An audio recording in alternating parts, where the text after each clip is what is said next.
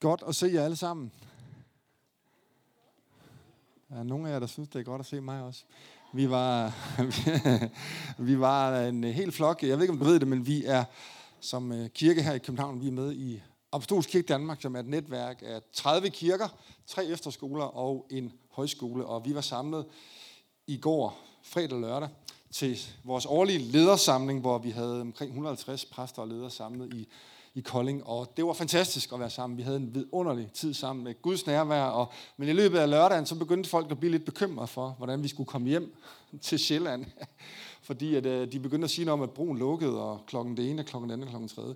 Så, så nogen kørte lidt tidligt, og så var vi nogen, der tænkte, altså, Gud han er større, ikke? så vi kørte klokken syv, da programmet sluttede, og øhm, undervejs, der var der, ja, vi holdt lidt øje på, på telefonerne der, og, øh, og øh, der var nogen, der var lidt pessimistiske i bussen, vil jeg sige. Øh, der var nogen, Olivia, der sad og drillede deres venner med, at vi sad fast midt på broen og alt muligt. Ja, og, øh, men faktisk var vi nået over, og øh, jeg tror et kvarter 20 minutter efter, at vi var ramt Sjælland, så lukkede broen. Så øh, vi er her. ja, det kom, jeg, kom, jeg kom til at tænke på, da vi kørte over broen i går, da, da vi, min familie og jeg, for det er så 13-14 år siden, flyttede fra Valby til Kolding. Vi har været i Kolding i 10 år. Øh, og øh, da, da vi skulle flytte, der havde vi pakket hele flyttelæsset i en kæmpe stor lastbil, og øh, sendt den afsted med alle vores ting, og så havde vi pakket familien ind i vores egen lille bil, og så kørte vi kørte vel en time efter, efter, efter flyttebilen. Og øh, det var det år, jeg ved ikke, om I kan huske det, nogen af jer, det var det år, hvor der væltede en stor grisetransport midt på Storebæltsbroen. Der løb grise over det hele. Øh, og vores flyttebil nåede over, og vi nåede ikke over. Så vi brugte 6-7 timer i, øh, i Korsør, mens øh, de fik fanget de der grise. Og øh, da vi så kom til vores nye hus i Kolding, så havde venner og familie allerede tømt bilen og flyttet ind. Det var jo skønt. Så vi havde bare siddet der i Korsør og nyt, og nyt livet. Men øh, ja, ja. Jeg var glad for, at vi skulle sejle over i går i hvert fald. Som de gode gamle dage. Det kunne have været noget af en oplevelse. Vi har et tema i øjeblikket her igen. Ej, jeg skal altså simpelthen lige, jeg skal lige gøre noget her. Det har jeg slet ikke spurgt om lov over. Hanna og Boogie, kom lige herop. I ved godt, hvad jeg vil sige nu, men øh, øh, Hanna og Boogie er nye her i kirken, og øh, er begyndt at komme her sådan øh, hen over efteråret. Og så er der sket det fantastiske. Kom lige her du. Jamen, jeg, jeg, jeg, har ikke, jeg har ikke engang spurgt, om I har lyst til det her. Øh, men øh, fakta er bare, at øh, her i december måned, de kommer begge to på færgerne, så bliver de gift på færgerne. Og øh, er lige kommet hjem fra bryllupsrejse i Mexico. Er det ikke lækkert? Jeg tænkte bare, skulle vi ikke, må vi, jeg ved godt, I, I er jo blevet gift og blevet velsignet, må vi ikke bare have lov at velsigne jer? Og ind i alt det spændende, som står foran jer. Kan vi ikke gøre det?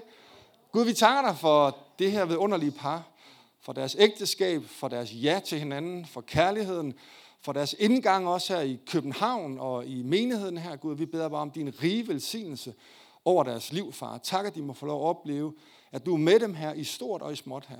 Tak, at de må få lov at opleve, at du er med dem i medgang og modgang. Og far, vi beder om, at øh, her de både må bringe det, du har lagt i dem til os som fællesskab her, at vi også må tage imod dem og leve sammen med dem og løfte dem op, øh, også som de, som de bliver en del af fællesskabet her. Velsign dem i Jesu Kristi navn. Amen. Gud sige jer.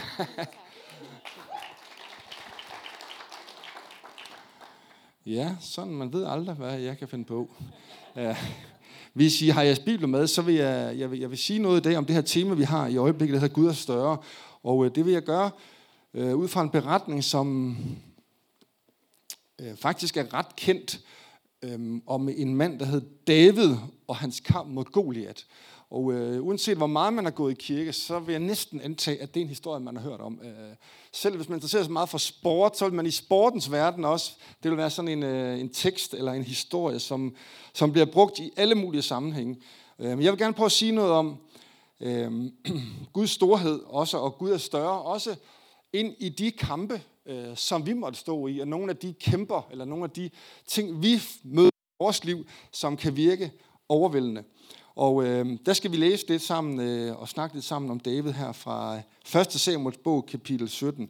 Øh, jeg skal lige have fundet den her også. Det er jo sådan, at øh, David her, han var en meget ung mand. Han er 17 år, da han skal kæmpe mod Goliat her. Og øh, før, der er nogle år inden, så øh, er han faktisk blevet salvet til konge i Israel. Øh, Samuel, profeten, øh, kigger forbi og øh, vil gerne, øh, han har fået en inspiration fra Gud, at han skal salve en af Isais sønner til konge, og Isai har syv sønner. Og de seks af dem bliver præsenteret for øh, Samuel, og Samuel han siger, at det er ikke nogen af dem. Og så henter de så Davids, den her rødmossede forhyrte ude fra baghaven, han har sagt, ude for, for, for, fra, fra markerne, hvor, går han, hvor han går og passer for. Og så bliver han salvet som konge, og så går der nogle år, øhm, inden øh, vi så lander i den her situation, hvor filisterne altså er, har rejst sig mod israelitterne, og der er krig. Og David, han ved jo ikke, da han bliver salvet til konge, at han først skal kæmpe mod Goliat. Han ved heller ikke, da han bliver salvet til konge, at han faktisk øh, i, jeg tror det er 13, mellem 13 og 15 år, at den tidligere konge Saul faktisk ønsker at slå ham ihjel. Øh, så der er sådan en lang rejse foran ham. Jeg mener, der går om næsten 25 år, fra David bliver salvet til konge, til han rent faktisk flytter ind i paladset. Kender du de der ting i dit liv, hvor du bare vil ønske, det vil gå lidt hurtigere? De der drømme, vi har, de der længsler, vi har, de der ting, vi synes, vi er blevet lovet, de der ting, vi håber på, og så tager det bare nogle gange noget længere tid. Og så er der altid nogle bump på vejen, der er altid nogle kampe. Det går stort set sjældent lige efter planen. Er det ikke rigtigt? Der er mennesker til stede. Der, det, der kan godt være, der er nogen, der har fundet den der lige sti, men øh, den findes sjældent. Vi, vi bomber som regel altid ind i, i noget, vi ikke havde regnet med. Og nogle gange så er det måske virkelig meget godt, at vi ikke ved, hvad det egentlig er, der venter forude. er det rigtigt? Øh, nogle gange, når vi kigger tilbage, så tænker jeg, hvis jeg vidste, at jeg skulle igennem det der, så kunne det godt være, at jeg ikke havde startet. Ikke? Og David, han aner ikke, øh, hvad der, hvad der venter ham øh, på det her tidspunkt, øh, hvor han bliver salvet til kongen. Øh, Måske er der også kampe i, i, i dit og mit liv, øh, som vi står i lige nu, i, som vi ikke kender slutningen på. Altså, det er jo så skønt for os at læse Bibelen, fordi vi kender både begyndelsen og midten og slutningen på historierne. Men vores eget liv, der kender vi jo ikke fremtiden. Der kender vi ikke slutningen på nogle af de ting, som øh, vi går igennem. Vi kan håbe, vi kan bede, vi kan tro, men vi kender ikke slutningen. Og øh, måske er der ting, vi står i lige nu, som vi tænker, gad vide, hvordan det ender. Det kan være, at der er ting i vores relationer, ting i vores ægteskab, det, det, det håber jeg ikke er sket i jeres endnu, så frisk som det er. Men der kan jo godt være ting i vores relationer, eller ægteskaber, eller hvor vi nu er, hvor tingene bare kører i hårdknude. Og vi nogle gange tænker, får vi nogensinde det her løst? Kommer vi nogensinde igennem de her udfordringer, som, øh, som vi bare kan mærke, der, der tordner sig op? Det kan også nogle gange være, når man opdrager børn. Nu har vi opdraget fire, eller vi er i hvert fald i gang med det. Nogle af dem sidder også herinde. Øh, og der kan man jo godt nogle gange tænke, hvordan i alverden skal det der ende? er der overhovedet nogen chance for, at det her ender godt? Det er ikke dig, jeg snakker om, Sebastian, selvfølgelig. Øh, jeg kan i hvert fald huske, at børnene var mindre nogle gange, hvor man tænker bare, det kan ikke være mine børn, det her. Hvordan skal det her nogensinde ende godt? Og det der med at kigge ind i fremtiden, det er jo bare enormt svært, og man virkelig kan håbe på, øh, at tingene ender godt, men vi ved det jo ikke. Det kan være personlige ting, vi kæmper med i vores sind. Tanker, mønstre. Vi lever en tid, hvor stress og depression, og i virkeligheden bare, så kan vi godt fange os selv nogle gange i nogle måder at tænke på, at vi tænker, får vi nogensinde løst op for den der underliggende sådan bekymring eller frygt, eller de der scenarier, som vi kan, som vi kan være låst fast i.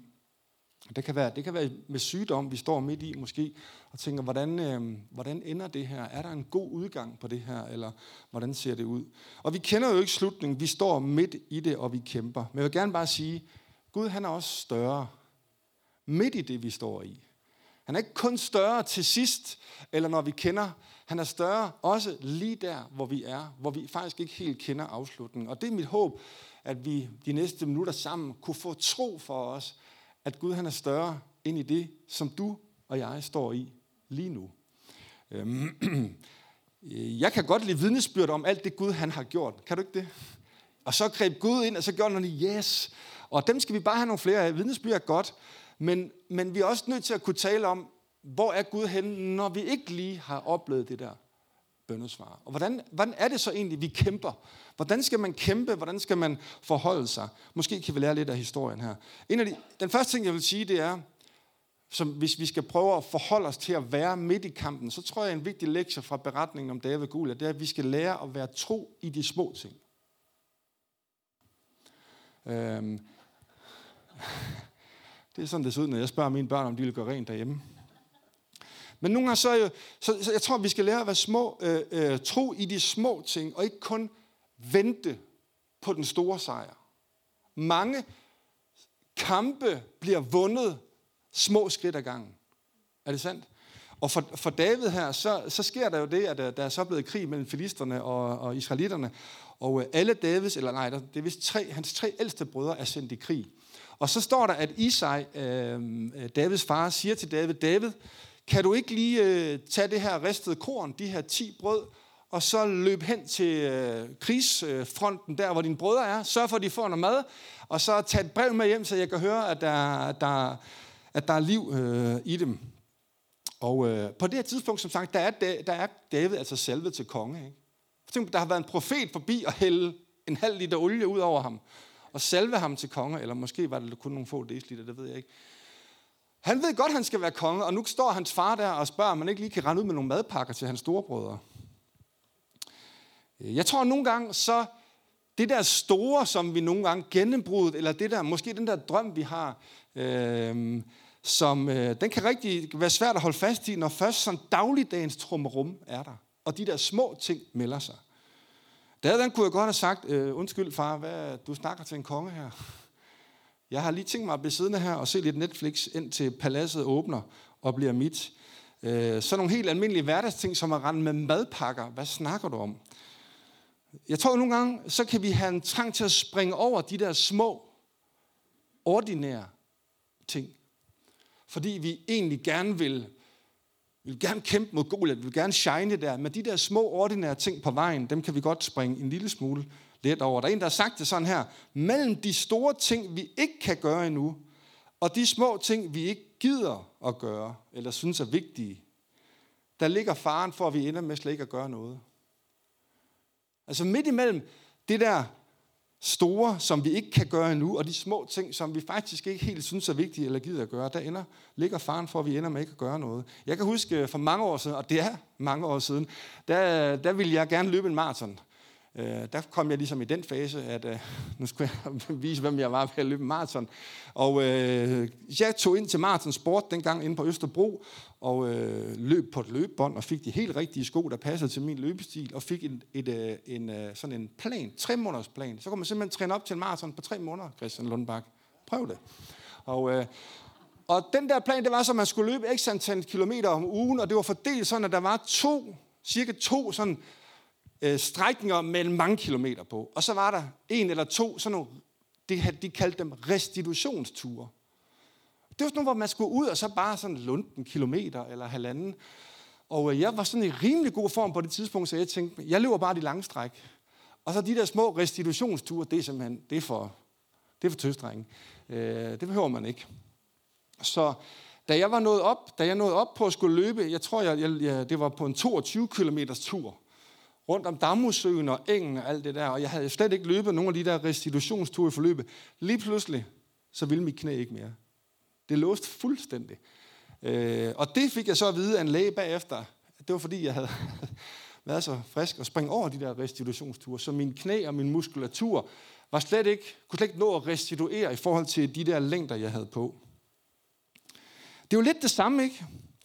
Altså, når vi taler igen om at opdrage vores børn, nu bruger jeg lidt det som et eksempel. Øh, det er jo ikke den der ene store tur hver andet år, hvor du kan tage din teenager med til London, og, øh, og så kan I rigtig hygge jer og bonde der. Det er jo ikke der, man vinder sejr. Det er jo de der små, enkle ting hver dag, hvor man siger til sine teenagebørn, hvor lækre de er, og hvor meget man tror på dem, og at det skal nok gå alt sammen, selvom de ikke får ryddet op på værelset og alt det der. Det er jo de små ting. Det er jo ikke den der ene store date hver andet år. Det bliver lidt ægteskabsrådgivning her. Hvor man øh, tager til Mexico. Øh, det er jo godt alt sammen, men det er jo de små skridt i hverdagen, hvor man får sagt de rigtige ting til hinanden, hvor man får tilgivet de små ting løbende, og hvor man får lagt fundamentet for det her ægteskab, som øh, man er i gang med. Det er de der små, vigtige handlinger, attityder og ord i vores hverdag. Så de små ting er vigtige, uanset hvad du står i lige nu. Så er selv de mindste ting, vi kan gøre, det betyder faktisk noget. At vi gør det, vi kan, og så vil Gud gøre det, vi ikke kan. Amen. Den anden ting, øh, lille gode råd her til os, der står måske i kampen og skal få lov at opleve, at Gud han er større, og som vi kan læse lidt fra, fra beretningen her, det er, at vi skal måske lade være med ikke at lytte til dem, der siger, at vi ikke kan. Hvad sagde jeg lige der? Der var noget med nogle modsætninger, jeg fik vendt forkert. Lyt ikke til dem, der siger, at du ikke kan. Vi skal ikke lytte til dem, der siger, at vi ikke kan. Øhm, David han kommer så ud til, til fronten her, og øh, er egentlig sådan lidt, hvad, hvad foregår der her? Og hvis ikke du kender historien, så, øh, så har filistrene ligesom øh, besluttet sig for, at det her det skal afgøres ved en tvikkamp. Ikke? Så de har sendt deres store, største kriger ned øh, i dalen der, hvor de står på hver deres side. Og det gjorde man faktisk, det var meget, det var meget brugt dengang. Man kunne godt vælge at afgøre det ved en tvikkamp. Og, øh, og der står Goliath så og udfordrer øh, israelitterne. Hvem vil komme ned og kæmpe mod mig? Ikke? Og han håner israelitterne. Øh, I 40 dage, da David ankommer, har han stået dernede hver morgen og hånet israelitterne. Og øh, nu kommer David ud forbi, og han er, han er, han er frisk. Han, han, han tænker, hvad, hvad foregår der her? Har den, har den uomskårende filister stået dernede og råbt af os, hvad i alverden? Og han begynder at spørge sådan lidt, øh, hvad får ham, der vinder over ham der nede i dalen der. Og han begynder at spørge lidt rundt, og, øh, og hans brødre, de hører så, at han er begyndt at interessere sig lidt for den der kamp. Og, øh, og de siger til ham, skal de se her i vers, øh, i vers 28, så siger de til ham, hans ældste bror siger, hvad i verden bestiller du egentlig her? Har du efterladt de stakkels får i ørkenen? Jeg kender dig, du er både homodisk og selvisk. Du er bare kommet for at se på kampen. Og David han siger, hvad har jeg nu gjort? Man kan godt høre, det er lillebror her. Ikke? Han har syv ældre, eller seks ældre brødre. Ikke? Det har han fået at vide mange gange. Det her. Hvad laver du her? Flyt dig. Hvad har han nu gjort? Og øh, han, han bliver faktisk præsenteret for, for Saul, som er konge på det her tidspunkt, og siger, jeg skal nok øh, tage den her overmodige filister, siger han. Det er ikke noget problem for mig. Jeg har været ude på marken og slåsset mod både løver og bjørne, og det er ikke noget problem for mig. Og så siger Saul, eller der står faktisk, han sukker, men det kan du ikke. Du er ung, du er uerfaren, og den mand, der står der, han har været kriger helt fra sin ungdom. Så alle de der ord om, det kan du ikke, du er uerfaren, hvad laver du her? Nogle gange så kommer det jo også fra mennesker omkring os. Og flest gange så kommer det indenfra. Så er der den der stemme i os, der tænker, det går ikke det her. Det, det, det kan jeg da godt se, det klarer jeg da slet ikke det her jeg er, der, jeg er virkelig på Herrens mark her. Jeg, jeg, jeg, jeg er slet ikke den rigtige til det her. Jeg har slet ikke øh, troen til det her. Jeg har slet ikke energien til det her. Jeg har slet ikke redskaberne til det her. Og så kan det godt begynde midt i, når vi ikke kender afslutningen på vores kampe, kan det godt opstå sådan en tanke i vores sind, at men det går jo slet ikke. Vi er jo slet ikke, vi er jo slet ikke i stand til at komme videre her. Længe inden vi når ud til selve kampen, så kan vi begynde at tvivle på, om vi har det, der skal til. Vi kan endda ende, hvor vi begynder at tænke, det er sikkert også min egen skyld, jeg er endt her. Det er sikkert også bare fordi, jeg, jeg, jeg har klokket i det, og ikke har set det her komme. Eller nogle gange egentlig, før vi når til den egentlige kæmpe, den egentlige problematik, så kan vi nogle gange bøje af, fordi for det første orker vi måske ikke de små, ordinære, hverdags, hver eneste dag ting. Eller også så taber vi simpelthen kampen mod os selv. Den der mentale kamp, før den egentlige kamp. Kampen mod vores egen svaghed, vores egen identitet. Den der stemme, der kan komme til at fylde mere og mere og mere. Fordømmelse, skam, mindre værd, svaghed og hvad der nu ellers kan få os i knæ nogle gange som i virkeligheden ikke har noget at gøre med den kamp, vi står i, men har noget at gøre med det, der foregår inde i vores hoved. Men der står faktisk om David, han, han vidste, hvem Gud var. Han vidste, hvem han var i Gud. Han, øh, han lyttede hverken til sine brødre eller, eller til Saul. Dem, der egentlig skulle være hans opmuntre, de var præcis det modsatte. Og øh, vi ved det, fordi David han skrev salme 139, den har jeg ikke tid til at læse, den kunne du gå hjem og læse. Der står der om Davids selvbillede, hvor han beskriver, at han er underfuldt skabt. At det er Gud, som har formet ham, mens han var i mors mave. Du ved, hvor jeg er. Så nu er jeg i gang med at citere den alligevel. lidt. Gå, gå hjem og læs den. Men, men det, er faktisk, det er faktisk, vi får et indblik i, hvordan David har fanget, at han er villet af Gud. Og der er en stemme inde i David, som er langt større end den stemme, som nogle gange kan komme fra mennesker omkring os, eller fra, eller fra vores egen sådan kritiske røst. Og det er faktisk vigtigt, at vi har ører, som kan høre, hvad det er, Gud han siger om os. Jeg plejer at sige sådan her, hvis du kommer her i kirken tid, så vil du vide, at jeg plejer at sige, tro handler om at tro på, at Gud er den, han siger, han er. Og at vi er dem, han siger, vi er. Det er faktisk det, tro handler om. At tro på, at Gud han, han er Gud. Nu taler vi om, at Gud han er større. Jeg tror nogle gange, vi kan få, få gjort Gud alt for lille. Vi får menneskeliggjort, vi får proppet ind i vores hoved. Men tro er egentlig at tro på, at Gud han er Gud. Og at vi er dem, han siger, vi er. Måske skulle du gå hjem og læse salme 139. Måske har du brug for, måske er det derfor, vi har, jeg kommer lidt tilbage til det senere, fordi det er en af de våben, vi kan kæmpe med, det er den her. Guds ord. Guds ord er en fantastisk røst ind i vores liv til at fortælle os sandheden om, hvem Gud er, og sandheden om, hvem vi er. Djævlen han ønsker at lyve og bedrage og forføre os. Men Gud ønsker med sandheden at sætte os fri fra alt det der, som nogle gange hindrer os i virkeligheden at nå ind i det, som Gud han har tænkt for os. Nå, det kommer jeg tilbage til lige, når jeg lander. Øhm, den tredje ting her, det er så at kæmpe med de rigtige våben. Og her bliver historien jo interessant, ikke? Fordi, som jeg har fortalt, så skal det her afgøres ved en tvikkamp, ikke? Og øh, dengang, øh, på den her tid, der var der tre slags krigere. Tre slags, øh, ja. Og vi kan faktisk finde eksempler på dem alle sammen, hvis man læser hele første Samuels bog igennem. For det første, så var der, hvis du giver mig næste, jeg har bare tre små billeder af det. Øh, der var øh, kavaleri, det var der også dengang. Øh, bevæbnede mænd på stridsvogne eller hesteryg, det læser vi flere gange også om. Det var en måde at føre krig på. Så var der det, der hedder infanteri, det er altså folk, soldater til fods med svær og skjold og kastespyd. Det var sådan en som Goliat. Og så var der det, man kaldte projektilkrigere. Har du hørt om dem? Slyngere. Har du hørt om dem? Hvis du læser dommerbogen, som kommer lige før øh, Samuels bog, så kan du faktisk læse om de her slyngere. De her projektilkrigere, som øh, også var en krigsform på det tidspunkt. Der var to af dem, der var buskytter, det kaldte man også projektilkriger, og så, og så var der de her slyngere. Slyngere havde sådan en læderpunkt. Jeg har, jeg, jeg ved ikke, om du har du nogensinde haft en slangebøsse? Ja. Det er jo bare sådan en, en V-formet pind, og så en elastik, ikke? Og så noget, noget papir, man har spyttet lidt. Det gjorde vi i hvert fald. Så det blev lidt hårdt. Eller, eller en sten, hvis man var virkelig fræk, ikke?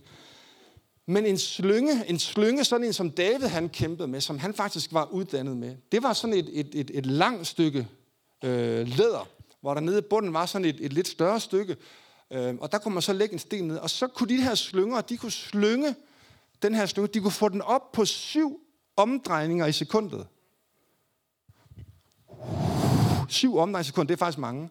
Og så når den var over i fuld omdrejninger, så kunne de så slap de den ene af de der to, og så kunne de sende en sten og ramme, står der i dommerbogen, præcis på 200 meters afstand de bedste slyngekrigere.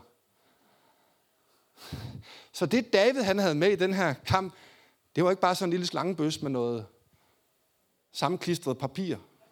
Eller en, det, var, det, var, det var et våben. Det krævede rigtig meget træning at blive en god slynger. Romerne senere havde udviklet specielle redskaber til at grave sten ud af soldater, der var blevet ramt af en slyngesten. Fordi det, det borede sig ind i knoglerne, når man blev ramt af sådan en sten øh, fra en god slyngekriger. Så jeg ved ikke, hvad dit billede sådan generelt, hvis du kender den her historie, har været at David, den her forhyrte, ikke? der har siddet ude på marken, og som inden vi læser den her beretning også, var blevet kaldt ind. Han var faktisk en god musiker også. Han spillede på harpe. Og øh, ja, nogle gange så kan jeg tænke, ja, var David virkelig sådan lidt en, en, en blød mand med salt, sans for salmer og lyrik? Øh, men der står faktisk om ham, hvis du giver mig den næste, der står faktisk om ham, at han var ikke bare dygtig til at spille på harpe, han var også en modig kriger. Kan I se, det er faktisk et moderne billede af en, der står og slynger, taget ned fra Mellemøsten, hvor der er en eller anden, der prøver at gå amok med en slynge på nogle soldater derovre på den anden side. De virker en lille smule ulige lige der. Øhm.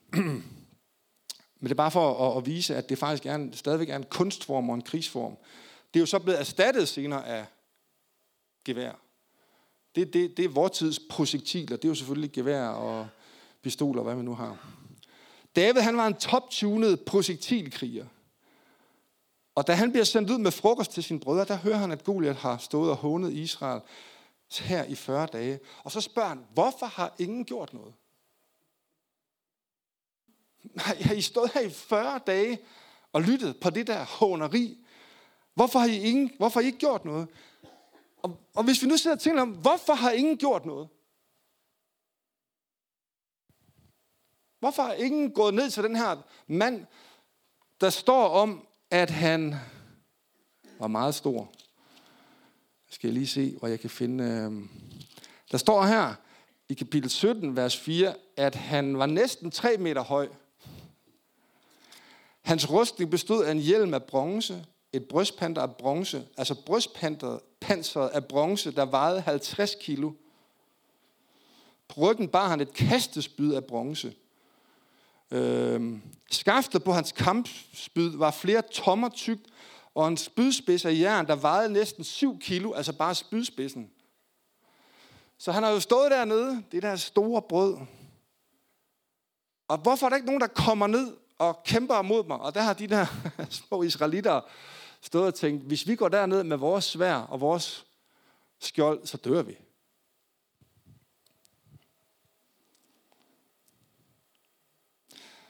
David han siger, jeg skal nok, øh, jeg skal nok gøre det med ham der. Og så ved vi, læser vi, at Saul, den her konge, han prøver så at putte sin egen rustning på David. Du skal da, du, hvis du skal ned og lave tvikkamp med ham der, så skal, så skal du have noget på. Ja. Du kan ikke bare komme der i dit forhyrte tøj.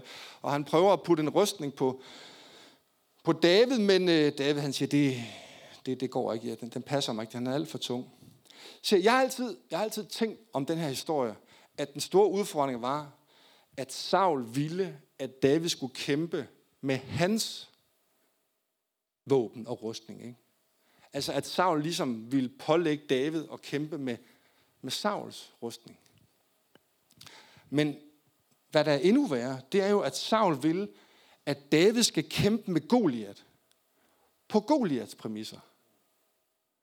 Så det er jo det, der var hele misæren her. Det var, at folk havde tænkt, okay, nu har Goliat kaldt til tvikkamp, så hvis vi skal derned, så skal vi stille dernede med spydet og med svær, og så skal vi kæmpe mod ham på hans betingelser. Som infanteri med svær og spyd og skold i nærkamp med, med, med, med fjenden her. Og det var derfor, tror jeg, at der var ingen, der havde reageret. Der var ingen, der havde sagt, ja tak, den tager jeg. Og her kommer David. Og allerede inden vi overhovedet lander nede på fladlandet der, hvor de skal kæmpe, så har David allerede besluttet sig for, jeg vil ikke kæmpe mod den mand på hans betingelser. Jeg har nogle helt andre våben, jeg vil kæmpe med.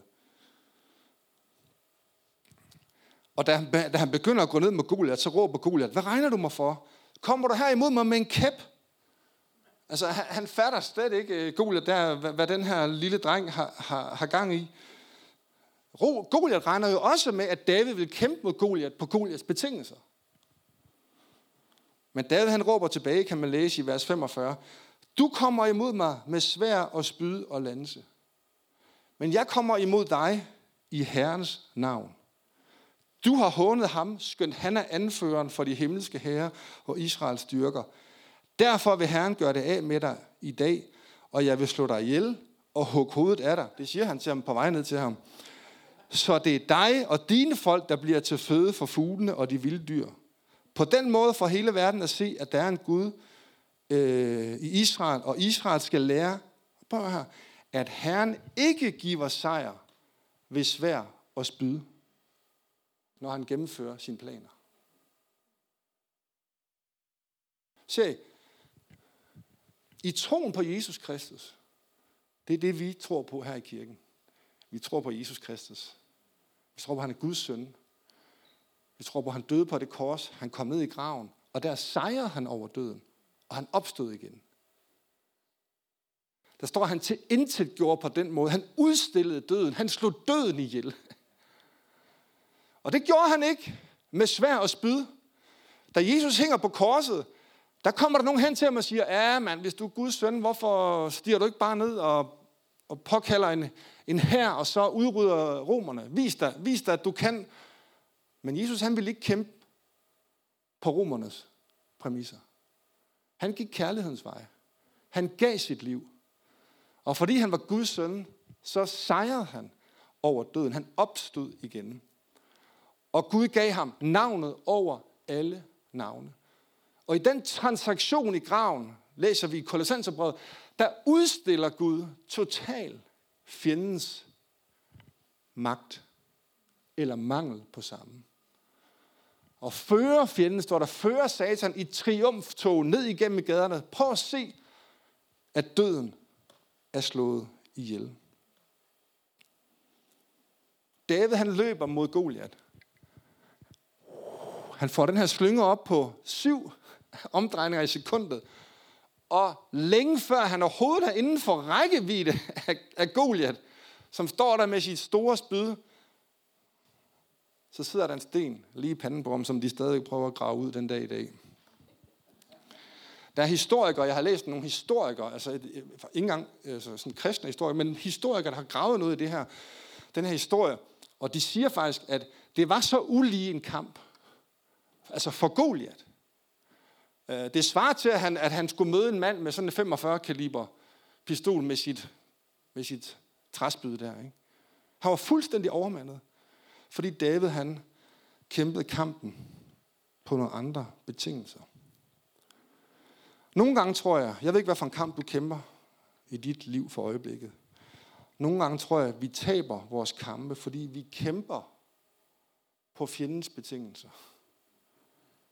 Vi kæmper på de betingelser, som den her verden nu har stillet os til rådighed.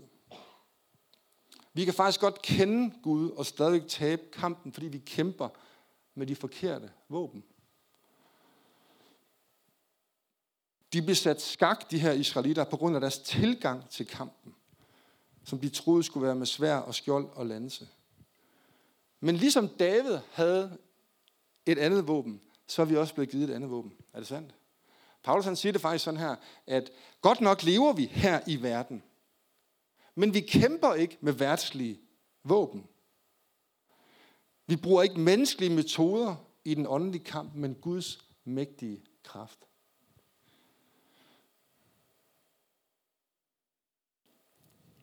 Og lad mig slutte af med her i Efeserbrevet, jeg tror også, den kommer herop, der, der lister Paulus nogle af de våben, nogle af de muligheder, vi har, ind i det, som vi står i.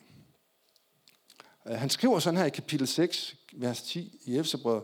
Til sidst, og det er så til sidst, også i min prædiken her, vil jeg minde jer om at hente styrke fra Herren og hans vældige kraft. I fører jer hele Guds rustning.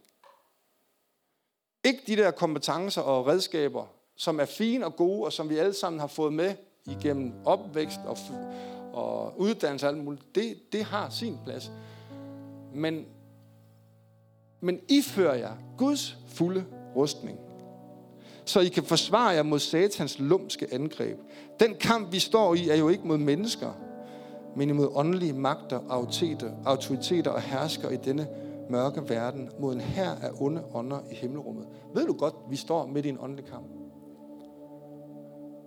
Gud, som er kommet for at give liv. Jesus, som er kommet for at give liv i overflod. Og så den onde, som ønsker at stjæle og ødelægge. Det er den kamp, vi står i.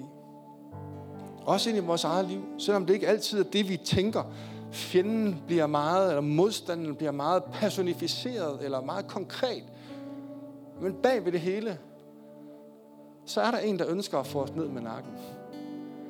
Og vi kan kæmpe mod magter og myndigheder i himmelrummet med de redskaber, som vi ellers har i den her verden. Derfor skal I tage Guds fulde rustning på, så I kan forsvare jer mod den ondes angreb og stå fast, indtil alle angrebene er overstået. Det er sådan noget, jeg synes, der er fedt. Det går over en dag. Jeg vil gerne sige, uanset hvad du står i nu, der er også noget på den anden side. Der er også en vej ud. Det er ikke sikkert, det ender lige så lykkeligt, som du håber på. Men Gud ønsker, at vi skal komme igennem de ting, vi står i. Spænd sandheden som bælte om livet. Er det ikke interessant, at sandheden er en del af Guds fulde rustning? Skal jeg fortælle dig, hvordan du kæmper allerbedst i dit ægteskab? Med sandheden. Sig sandheden. Vær ærlig. Tal sammen om det, der betyder noget. Om det, som er rigtigt. Vær ærlig, når det er svært. Sandheden, som jeg nævnte før, om hvem du er. Sandheden, der står faktisk om Jesus selv, at han er vejen, sandheden og livet. Troen på Jesus er en nøgle til sandheden. Sandheden, som skal sætte os fri. Tag ret levevis på som brynje. Wow. Det betyder noget, hvordan vi lever vores liv. Den måde, vi lever vores liv på, det er ikke sådan, at Gud han bliver sådan synderligt imponeret. Og jo bedre vi kan leve vores liv, jo mere imponeret bliver han. Gud han har valgt at elske os, som vi er. Er det sandt? Mens vi endnu var syndere. Men det betyder, det fratager os ikke fra at forvalte vores liv og tage ret levevis på os. Kristendommen staves jo discipleskab, efterfølgelse. At sådan som Jesus han har vist, hvordan livet, det gode liv kan leves, at vi på en eller anden måde prøver at efterfølge ham. Og rent faktisk omsætte det, han har vist os, så vi tilgiver hinanden. Tilgivelse er ikke bare et forslag, jo. Det er en ret levevis. Tal hinanden op. Det er heller ikke bare et godt forslag. Ret levevis og så videre, og så videre. Lad os iføre os den. Det er et værn, det er et skjold, det er en hjælp i vores liv. Budskabet om fred som støvler, så I kan stå fast. Løft troens skjold, som I kan bruge til at stoppe satans brændende pile. Tag frelsens hjelm på. Jeg vil gerne sige til dig, jeg kender ikke alle herinde i dag. Hvis ikke, hvis ikke du hvis ikke du har, er kommet dertil, hvor du har sagt i dit liv, Jesus, jeg har brug for dig.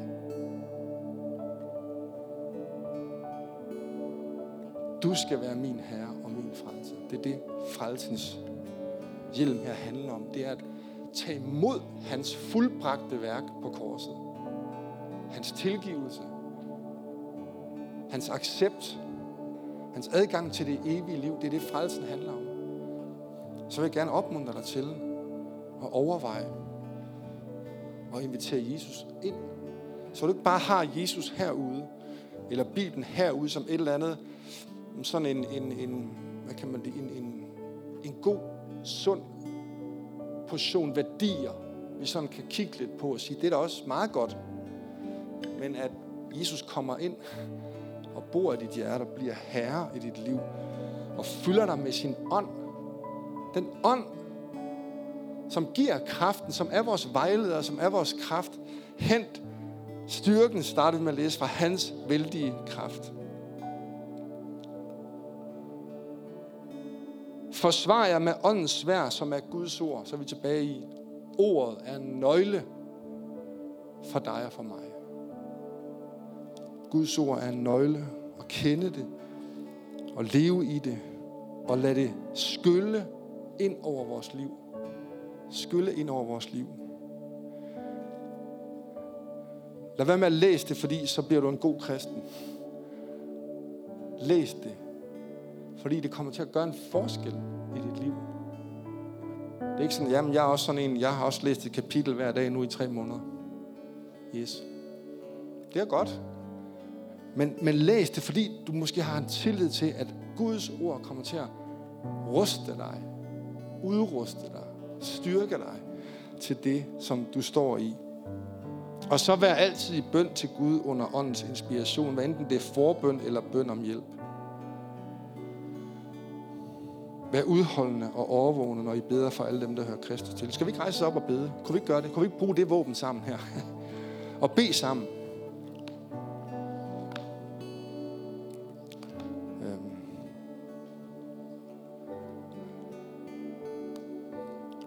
Bede om, at, at du må få sådan en åbenbaring som David. At du faktisk er i stand til at gennemføre det løb, du er i gang med. Fordi Gud han har givet dig ved sin ånd, ved sit ord, ved sin opstandelse. Alt, hvad vi har brug for, skriver Peter, til liv og Guds frygt, det er vi blevet skænket i Kristus Jesus.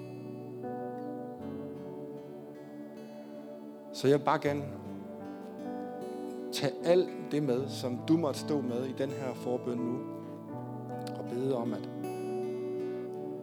du må få lov at opleve, at det går op for dig, hvad det er, du har fået i Kristus Jesus. Gud, vi takker dig. Vi kan stå her i dag og kende historien om David og Goliat. Vi takker dig for den sejr, David vandt.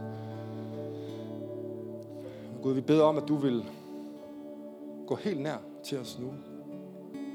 Gud, du kender de kampe, vi sidder i den der situation, som vi har stået og kigget på, ikke bare i 40 dage, men i lang tid i vores eget liv, og tænkt, det der bjerg, det kommer ikke over. Vi har måske endda prøvet at vende ryggen til, eller finde en omvej, eller vi har måske nu helt sat os ned og bare givet en lille smule op. Gud, jeg beder, om du vil indgyde tro i os, til at du er større. Jeg beder om, at du vil give os mod til at se, til at face, til at se det i øjnene, som intimiderer os, som skræmmer os, som får os til at tænke, at vi ikke har det, som får os til at tænke dårligt om os selv. Hvad om, vi må kunne se det i øjnene også lige nu sammen. Og at du vil indgyde mod ved din ånd. Herre, til at vi faktisk begynder at gå ned ad bakken, ned imod, hen imod det en gang til. Det, som vi synes, vi har kæmpet med, det, som vi synes, vi har tabt til.